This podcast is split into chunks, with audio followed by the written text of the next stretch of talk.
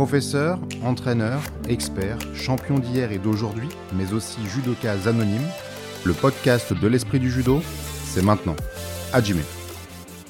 Plantons rapidement le décor. La France se retrouvait comme espéré en finale en sortant victorieuse d'un tableau où elle était seule, ou presque. La Lituanie, la Roumanie et finalement l'Allemagne pour une victoire par 4-1.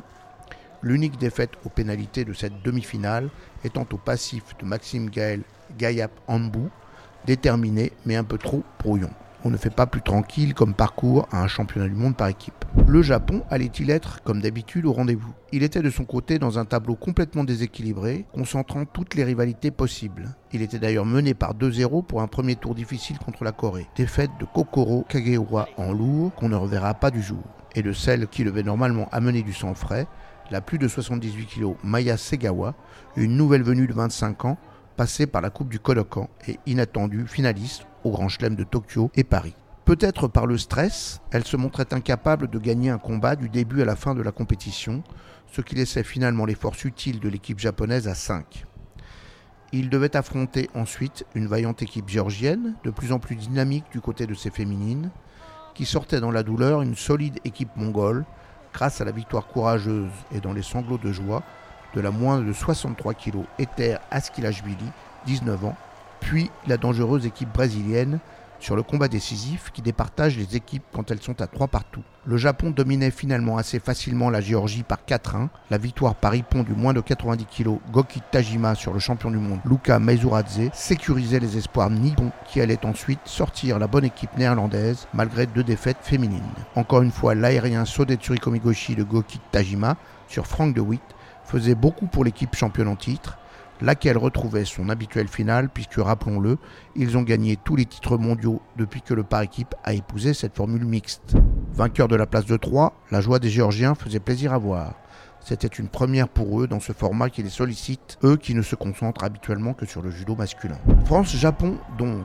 Le Japon, 5 fois vainqueur contre la France championne olympique, contre le Japon. Une finale qui allait, encore une fois, être gâchée par un règlement trop étroit pour les athlètes, appliqué sans discernement. Le problème est moins l'application stricte, d'ailleurs, que les décisions antérieures pénalisant sciemment les experts, que sont les athlètes de haut niveau, et le judo lui-même. Mais n'anticipons pas. La compétition n'avait pas encore vraiment commencé pour les Français, qui n'avaient pas eu l'occasion de se souder dans la difficulté, mais les erreurs avaient été analysées, comme l'expliquait le responsable de l'équipe masculine, Baptiste Leroy. Pour gagner la finale, il fallait que les garçons soient forts, parce que voilà, on connaît le niveau des filles, elles sont très proches, voire plus fortes que les Japonaises, elles ont rempli leur contrat. Nous, pour justement faire une belle finale et faire...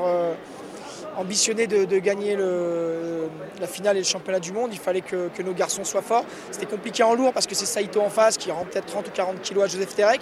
Donc il fallait que Johan Gaba et Maxime Ngayap soient très forts sur des gens quand même qui ont le niveau de la médaille mondiale, alors que Johan et Maxime sont pour l'instant même pas médaillés européens. C'est ce qu'ils ont réussi à faire. Ils sont montés en puissance sur la journée. Ils n'ont pas forcément très bien combattu sur les premiers tours. On a fait de la vidéo dans la journée et en fait ils ont progressé dans la journée. Ils ont vu que en étant plus rigoureux sur les mains, en étant plus précis, ils pouvaient être plus efficaces. Et en fait, ça s'est révélé sur les Japonais parce que Max Ngayap est vraiment pas loin de battre le Japonais. Donc ils sont à leur niveau qu'ils devraient être, j'espère, le plus tôt possible pour faire des médailles sur les championnats officiels, européens ou mondiaux. Premier combat de cette finale et première surprise, monumentale même, avec la victoire en 10 secondes par Uchimata de Johan Benjamin Gaba sur l'illustre multiple médaillé mondial Soichi Hashimoto. C'est une caractéristique du par-équipe d'équilibrer les talents, mais cette victoire tenait aussi à une bonne lecture tactique. Encore une fois, Baptiste Leroy soulève un coin du voile. Johan, sa force, c'est qu'il est gaucher, il lui arrive de monter très fort le bras à droite, de changer de garde d'un coup, gaucher-droitier. Et en fait, on voit le trou. Moi, sur la chaise, je dis plonge, parce que le Japonais est totalement surpris de ce changement de garde. Et il y a été, il s'est lancé. C'est ce qui leur manque parfois de l'audace, de chercher le hippon. On est souvent sur les pénalités ou essayer d'être plus physique que l'autre. Là, il a vraiment cherché l'ouverture et ça a payé. Un départ qui ouvrait le jeu car la répartition entre les deux équipes, on le sait, depuis quelques années, se fait entre les hommes forts nippons et les impérieuses françaises. une victoire arrachée au masculin qui pouvait donc déjà être décisive. De fait, Margot Pinot allait ensuite sortir le grand jeu sur la championne du monde Saki Niizoe, qu'elle projetait d'abord par Uchimata Gaishi, que l'arbitre comptabilisait Wazari, alors que le même geste avait été pénalisé la veille dans le combat Riner-Tassoyev. Mais Pinot concluait rapidement par Jujigatame sur la japonaise, qui restait sans trop de réaction à l'annonce de ce score. La table ne relevait pas le discret imbroglio, on entérinait pour passer vite à la suite. La France menait donc par 2-0 et c'est Tajima Goki qui remettait l'équipe leader sur les rails avec un Uchimata de face à la géorgienne dans un combat très difficile contre Maxime Gaël Ngayap Hambou. Mais Coralie Hayme, choix audacieux de l'encadrement d'équipe, poussait Maya Segawa à la faute aux pénalités, tandis que Tatsuru Saito en faisait de même avec Joseph Terek. Aimé pouvait savourer le plaisir de vivre de telles émotions. Le staff m'a fait confiance pour la finale, donc j'avais à cœur aussi de bien faire les choses et de ramener le point. Ça a été difficile dans les premiers instants du match. Mon cœur il est monté tout de suite, mais je me suis parlé et j'ai continué à me rassurer, à me dire qu'il fallait que je continue à être rigoureuse et que ça allait aller. Ça allait aller. Voilà, donc je suis très contente d'avoir représenté mon pays, d'avoir ramené mon point à mon équipe. Ça fait partie de notre sport, c'est les joies de notre sport, voilà, c'est pour ça qu'on le pratique, c'est pour vivre des émotions comme ça. Donc oui, on croit qu'on gagne et puis après en fait c'est les montagnes russes. On est en haut, après on est en bas, mais en fait c'est pour ça qu'on fait ce sport et on adore, on va jamais arrêter, on va jamais s'arrêter, on adore. La France menait toujours par 3-2 et un Cizik Funakubo, la vice-championne du monde, à suivre. En mode dynamiteuse, la petite Française faisait ce qu'on lui sait capable de faire en de telles circonstances. Elle poussait son adversaire au sur-régime, bougeait trop vite et trop fort pour elle et marquait bientôt un Wazari sur Uchimata qui offrait le titre. À quelques secondes de la fin, on fêtait la victoire une première fois dans le camp français, un peu trop tôt puisque profitant d'un relâchement au sol à quelques secondes de la fin, Sarah Léoni se faisait passer la garde avec vivacité et clouée au sol. 3-3, tout était à refaire sur un combat décisif. La roulette de la table centrale désignait la catégorie des moins de 70 kilos.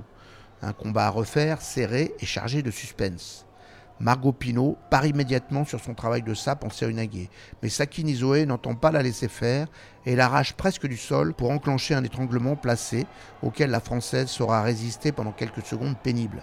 La Japonaise est plus active qu'au premier combat et cherche aussi à pénaliser les passages au sol de la Française par des tentatives en Newaza, que Margot Pinot gère parfaitement. Elle a cependant été pénalisée par l'arbitre une première fois pour un Yoko Tomoe Nage trop mou aux yeux de celui-ci. Mais sur une attaque en Kosutogake Kenken de son adversaire, elle change brillamment de direction pour un Kouchi Makikomi absolument parfait. La Japonaise arrive brutalement sur le dos et le clan français peut exulter pour la seconde fois, encore trop tôt. La vidéo scrute l'affaire et distingue peut-être un petit contact du coude qui aide à la fixation de la jambe. Mouvement parfait donc, dans l'esprit du judo, mais illicite selon les alinéas de la Fédération internationale. Et c'est un second shilo pour son audace. Quelques secondes plus tard, elle lance à nouveau son yokotom, enclenchant naturellement le jujigatame potentiel, réflexe de judoka. Mais l'arbitre plisse le front et l'oreillette lui chauffe. Voilà encore un beau mouvement illicite selon l'article 10 concernant les transitions de boussole. Il y est dit que l'attaque debout doit être sincère pour que l'enchaînement vers une technique de Newaza soit acceptable. On notera quand même au passage que l'arbitrage ne s'interroge guère sur la sincérité des attaques en général, puisqu'il est dit dans la règle qu'une fausse attaque se détermine par le fait que Uke n'y réagit pas. Ce choix plutôt simpliste a permis pendant 7 jours au moins brillant de se jeter continuellement à genoux ou sur le dos en tirant le col adverse pour faire avancer un pied à l'adversaire. Selon cette règle, Margot Pinot ne fait donc pas de fausse attaque. Elle ne fait pas non plus une amenée au sol par clé, ce que semblait indiquer la gestuelle de l'arbitre faisant mine de se tenir le coude, alors qu'il aurait sans doute dû faire celui d'une descente au sol sans faire de technique. Bref, ne cherchons pas plus loin, Margot, ultra dominante sur ce combat, était sanctionnée sur ses actions qui exprimaient le plus de judo. La France est seconde d'une compétition par équipe qu'elle a gagnée contre le Japon. Le Japon se sauve la mise sans pavoiser. Christophe Massina, l'entraîneur en chef des filles, ne voulait pas parler d'arbitrage mais n'en pensait pas moins. Le scénario est, à la fin est un peu entre guillemets catastrophique, mais c'est quand même un scénario qui est, pour le public, qui est idéal. Voilà, pour nous c'est catastrophique parce qu'on est... On est champion du monde 20 secondes, même un petit peu avant avec Sarah qui mène son combat Wazari et qui se fait choper au sol. Mais voilà, je trouve que c'est les joies de notre sport. Maintenant, voilà, il y a des trucs, des fois sur les Japonais, il faut quand même faire un petit peu plus pour que ça bascule de notre côté. C'est ce que je trouve toujours un peu dommage, c'est que ils sont arbitrés différemment. Voilà, clairement. Ils sont clairement, oui, ils sont quand même arbitrés différemment parce qu'ils ont une attitude, parce que je pense que dans la tête de beaucoup de judokas, le japonais, il cherche pas la tactique, alors que c'est complètement faux. Si c'est les premiers à pouvoir jouer avec ça, ils le feront. Quant à Margot Pinot, elle tentait de trouver son chemin sans rancœur dans le labyrinthe des émotions et des informations suscitées par un tel combat. Je m'en veux parce que je pense que j'ai fait une erreur, j'ai touché la jambe, j'ai mis le coude je crois et il me semble que le coude descend et il bloque un peu le genou, d'après ce qu'on m'a dit. Et oui, je m'en veux, mais après, j'ai été retirée au sort, un peu comme au jeu sur les Israéliens. J'ai déjà vécu ce truc, et rebelote, quoi. Sauf que là, c'est surtout ce sentiment, si tu veux, on gagne, et après, non, finalement, il n'y a pas le pion, et ça m'embête, ça m'a embêtée.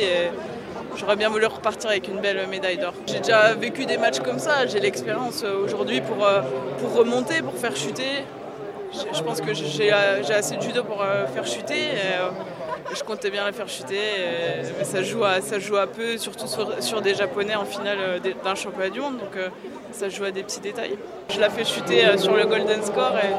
Et au final, l'arbitre revient sur sa décision. C'est reparti pour un tour, on va dire. Et je prends une pénalité, et puis en face ça monte pas non plus, donc c'est compliqué. J'ai essayé de la faire chuter, mais manque aussi de précision, hein, je suis d'accord. D'être encore plus précise pour la faire chuter, et puis pour peut-être ne pas prendre cette dernière pénalité qui nous donne la défaite. C'est rageant pour l'équipe de France, et surtout que ça fait plusieurs fois qu'on fait deuxième face aux Japonais. Ouais. Et j'espère que c'est de bon augure pour la suite. On va avancer et voir où ça peut nous mener, en tout cas vers la médaille d'or, je l'espère. Le DTN adjoint en charge du haut niveau et de la performance, Bastien Puget, prenait la distance nécessaire pour tirer l'essentiel de la journée. Voilà, on a montré qu'on n'était pas là en finale par hasard. Je pense que les Japonais, c'est la première fois que je les vois aussi tendus dans les tribunes, vraiment. D'habitude, les Japonais sont plutôt stoïques. Là, ça demandait beaucoup de pénalités, on sentait beaucoup de tension, c'était même assez rigolo. Et puis voilà, le comportement d'ensemble... un Johan Gaba qui lance l'équipe en plantant Hashimoto, c'est un signe très fort, avec la manière. Très content du comportement de MG, Maxime Gaël. C'était compliqué pour Joseph, et il était très lourd en face, il n'a pas trop pu s'exprimer. Mais bon, je trouve qu'il a été volontaire dans le combat. Et puis voilà, les filles, on avait fait des choix forts. Les entraîneurs ont sélectionné Coralie Hayme, elle a gagné son combat. Margot Pinot qui gagne également. Sarah Cizik qui est pas loin de gagner. Donc, une belle dynamique. Après, le résultat est frustrant, mais je pense que on leur donne rendez-vous dans un an. On sait que ils seront au rendez-vous, mais nous aussi, on y sera. Ça leur tenait à cœur vraiment de nous battre parce qu'ils ont encore en travers de la gorge la défaite en finale à Tokyo, je pense. Alors, ça fait 2 fois qu'ils nous battent. À Tashkent, c'était un peu plus facile pour eux. Là, vraiment, 2 fois, on a cru gagner. Ça passe, il va falloir corriger. Je pense qu'on va revoir les images, on va avoir des regrets, mais à la fois aussi beaucoup de satisfaction parce que l'équipe de France a été vraiment énorme aujourd'hui. On a vécu de belles émotions, ça finit pas comme on voulait, mais on a montré vraiment un beau visage. Honnêtement, on est tous pleinement satisfaits. Il manque l'or, mais c'est ça, c'est les émotions du sport, c'est le judo, c'est ça qui est beau, quoi. Honnêtement. Ensuite, on est content de l'osmose et de l'ambiance au sein de l'équipe de France. C'était un des objectifs. On avait beaucoup discuté avec nos élus, avec la direction technique pour essayer de ramener un peu d'harmonie. Et on y arrive petit à petit, on a mis des choses en place. Oui, c'est un très bon bilan. Après, bien sûr, on est un peu tatillon. On sait que c'est très dur. On perd 3 finales sur 5. Je pense qu'avec une ou 2 médailles d'or, on aurait été encore beaucoup plus satisfait. Mais le championnat était très dense, très relevé. Il y a beaucoup de nations qui repartent quasiment sans rien. Et nous, on repart avec 8 médailles. Après Tashkent, c'est le double de... Enfin, on a fait 5 médailles à Tashkent, là on en fait 8. On devait réagir. On a bien réagi et honnêtement, bravo à toute l'équipe, surtout aux coachs qui font vraiment un gros travail. C'est parfois pas évident, il y a beaucoup de tensions et tout ça, mais ça a été... ils ont répondu présent, les athlètes aussi, et puis tout le staff technique. Et encore une fois, il y avait une vraie belle équipe de France, un vrai groupe et c'était important pour nous. Néanmoins, Après les finales individuelles gâchées, en moins de 66 kg et en plus de 100 kg, les nombreux grands leaders disqualifiés tout au long de la semaine, c'est un nouveau point noir qui fait tâche pour la commission d'arbitrage, qui avait pourtant décidé d'être de façon générale sur la pondération dans ses interventions à Doha, ce qui était une excellente idée. Mais prisonnière volontaire des règles qu'elle a elle-même édictées, dans un souci de simplicité et de clarté sans doute, de sécurité pour l'ensemble des pratiquants de la planète qui prennent la compétition pour exemple, c'est vrai, mais en faisant le deuil de l'expertise, de la pertinence, de l'intelligence de situation, et avec une désinvolture coupable vis-à-vis du patrimoine technique du judo et de ses meilleurs représentants, désinvolture et culpabilité qu'elle n'interroge pas assez, cette commission d'arbitrage se rendait globalement responsable de ce qu'elle cherche toujours à éviter, des moments forts gâchés, des injustices dans l'esprit, un spectacle devenu obscur et incompréhensible pour le milieu comme pour le grand public. C'est dommage car somme toute, le spectacle était grand. Et la France en sort renforcée, une fois triées les satisfactions et les frustrations. Avec 2 médailles masculines, une première depuis 2015, le groupe de Baptiste Leroy, le patron des masculins, repart du bon pied. C'est vrai que par rapport à la délégation qui était à Tashkent, c'est facile de se gargariser avec une médaille de Teddy, mais bon, il fait partie de l'équipe. On a essayé on essaye, même s'il s'entraîne de son côté avec son groupe d'entraînement, nous on essaye de l'intégrer au groupe. Il était là au stage de Tata en Hongrie. Sur le tapis, on essaye à l'INSEP, qui retrouve une ambiance qu'il y avait au début des années 2000 où il y avait beaucoup de concurrence, parce qu'il se nourrit de ça. Teddy, il aime quand ça bouge, quand ça vibre, quand sur le tapis il y a de la concurrence, il y a de l'émotion, tout ça. Donc ça, nous, on essaye d'amener ça pour justement même travailler sur des jeunes lourds pour que l'an prochain, s'il ne peut pas se déplacer partout à l'étranger, parce qu'à l'approche des Jeux, les fédérations vont fermer. Qu'il ait de quoi s'entraîner aussi sur le tapis à l'INSEP et de bien s'entraîner. Mais on peut la compter quand même, la médaille de Teddy. Après, on a quand même une médaille, et non des moindres, dans la KT des 66 où il y a Abe et Maruyama, d'avoir cette médaille de bronze de Walid. On a de la réserve. Alpha Diallo fait 4 médailles d'affilée en tournoi, il n'est pas très loin. Luka Meizuradze, médaille olympique. Donc, c'est la médaille en plus de Teddy, celle de Walid, mais d'autres athlètes qui sont arrivés sur ce championnat avec de quoi défendre de belles chances. Pas forcément là, ça ne s'est pas exprimé là, mais voilà, dans les mois qui viennent, normalement, ça devrait. Enfin, c'est encourageant pour Paris, quoi. Quant à Christophe Massina, ces féminines françaises sont 5 fois médaillées. Une performance remarquable sur le plan statistique, du jamais vu depuis presque 10 ans. De quoi rassurer le patron de ce groupe sur son niveau de performance. 5 médailles, 4 finales. C'est plutôt un bon bilan, ça manque d'or, on loupe 3 finales, donc ça c'est plutôt un très bon bilan, même si j'ai quand même des petites déceptions entre guillemets, même si Blandine est classée, même si Sarah est classée, même si Marie-Ève est classée aussi, je pense qu'on peut aller un peu plus loin. Donc après c'est un championnat du monde. Je dirais entre guillemets qu'un championnat du monde, ça reste quand même presque plus dur que les Jeux Olympiques en termes de nombre de matchs, en termes de d'impact physique aussi. Maintenant, on sort. Je suis assez satisfait de ce bilan quand même, même s'il y a encore 4 filles qui pourraient monter sur le podium en plus. En tout cas, c'est comme je disais, toute l'équipe et tout le staff et puis les athlètes ont une ambition vraiment très grande pour les Jeux Olympiques. Donc on travaille, on avance. Et moi, ce que je remarque, c'est l'état d'esprit. Comme j'en ai parlé souvent, l'état d'esprit qui me plaît dans cette équipe, c'est le courage, la détermination et la volonté d'en découdre à chaque moment. Donc c'est plaisant de travailler dans ces conditions-là.